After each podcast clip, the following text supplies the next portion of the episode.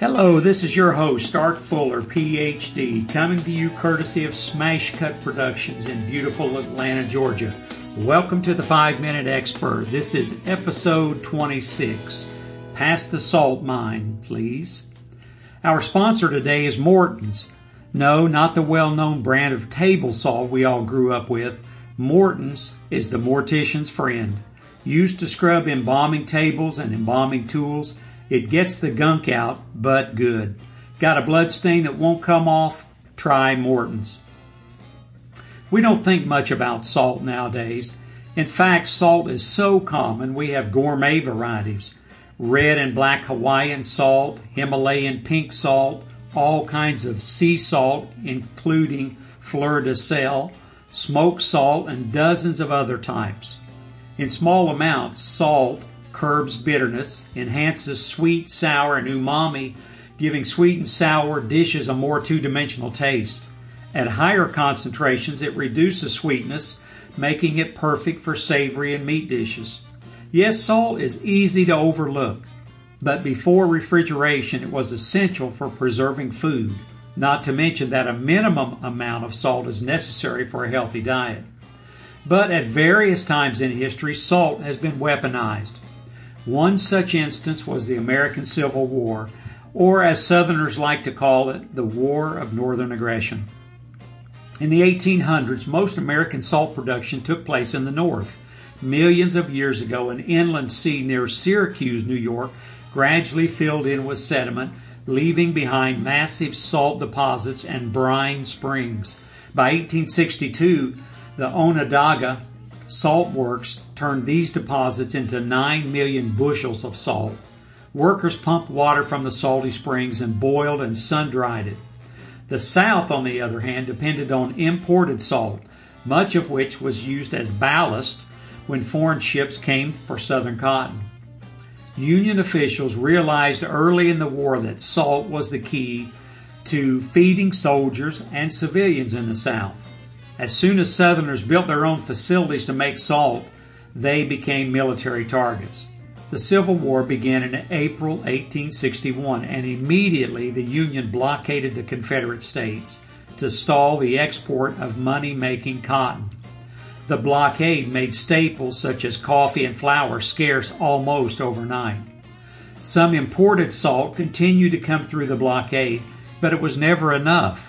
Some recipes for Confederate plum cake swapped oatmeal for flour, sorghum for sugar, and lard for butter, but finding a salt substitute was harder.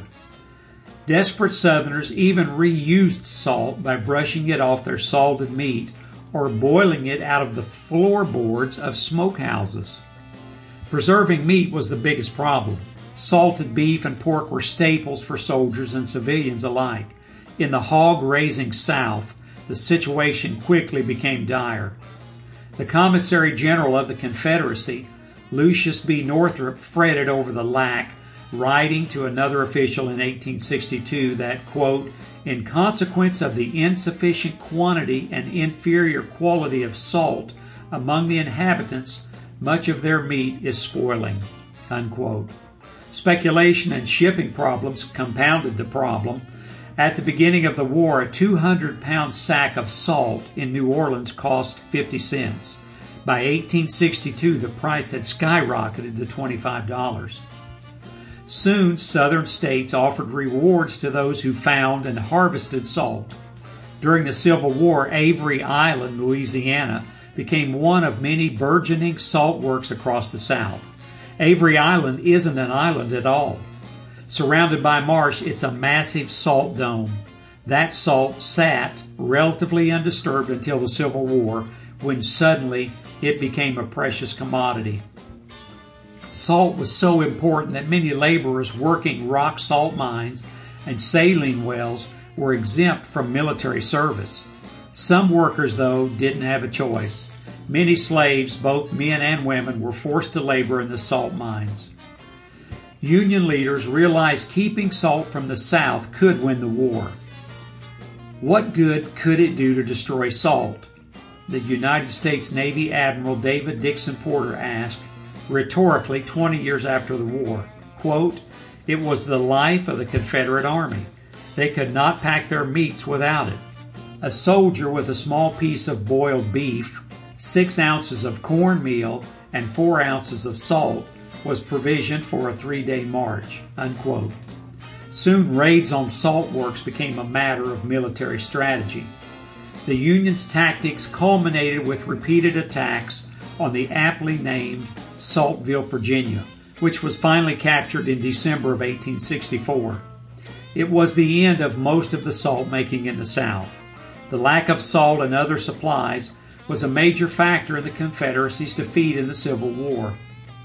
After the Union destroyed Avery Island, Louisiana salt works, their former manager, a one time banker named Edmund McIlhenny, was ruined.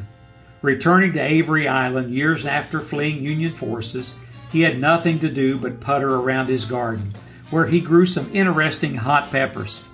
It only took a few years before McIlhenny was using a potato masher and an old Confederate supply depot turned factory to manufacture tart, spicy Tabasco, seasoned with Avery Island salt, of course. But that's a story for another episode. Larry, what do we have in our mailbag today? Herman in Erbach, Germany writes, I can sympathize with Southerners and Siri. She doesn't seem to understand German very well either. I'm waiting for Apple to come out with Helga. Maybe she will comprehend what I'm saying. Herman, hang in there, man. Helga will hopefully be here before you can say sauerkraut. Next, Sheila in Lard Butte, Texas, emailed to say, Why doesn't anybody do a podcast about baby beauty pageants? There are some awfully pretty babies here in Lard Butte and somebody needs to get off their duff and talk about them. Sheila, I have no doubt your town is full of beautiful bouncing babies, but there's no market for podcasts about baby Miss Americas.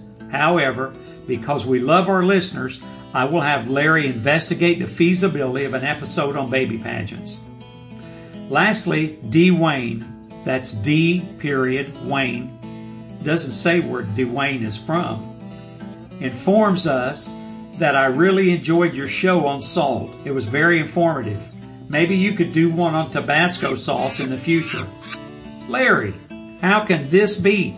The show on salt is just going out today. We can't be getting emails on a show that hasn't been released yet. Well, if you didn't have any other emails, you should have just said so. There's no reason to go making up some phony listener email. People have got to know this show has some degree of integrity. Okay, just don't let it happen again. Well, that's all the time we have, folks. Tell one person about the podcast. You'll feel better about yourself because you did.